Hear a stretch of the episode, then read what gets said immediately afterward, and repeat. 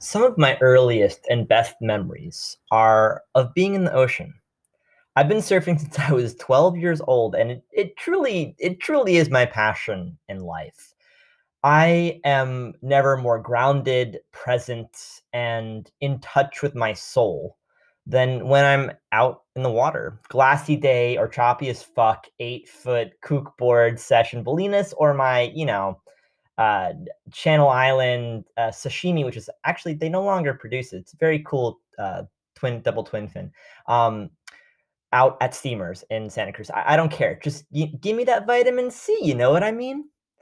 And like every surf obsessed person in the world, I've seen every surf short, documentary, and film known to humankind. I think.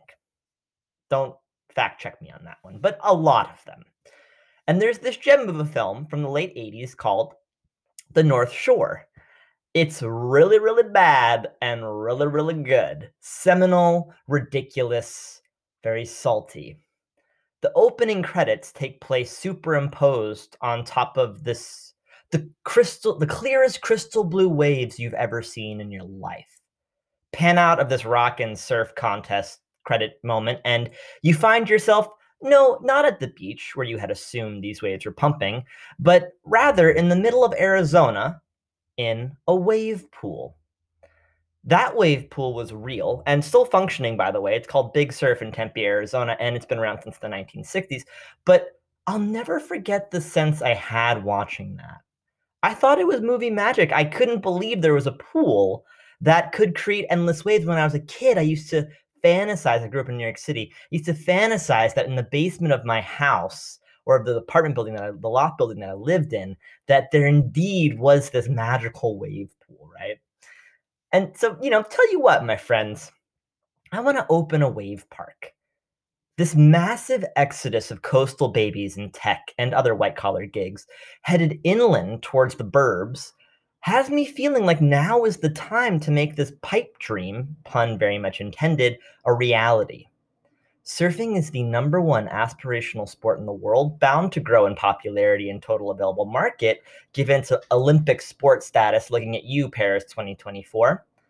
So here's the dream a sustainable, underline, highlight, bold, italicized, sustainable indoor outdoor surf park that features waves for the beginning, intermediate, and expert rider. There are day passes and bundles, and we hope to serve over 150,000 Stoke Smiles our first year in business and then continue from there.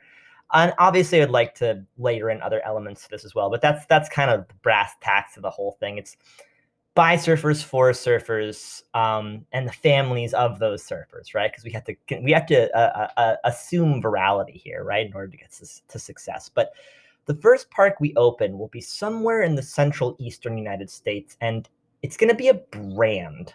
Again, highlight, underline, italicized brand.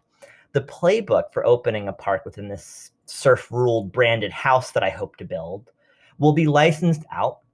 And I dream of there one day being a wave park or two or three in every state by 2035. The technology is here, the passion is within me and others like me. Um, and the obsession with surfing is real.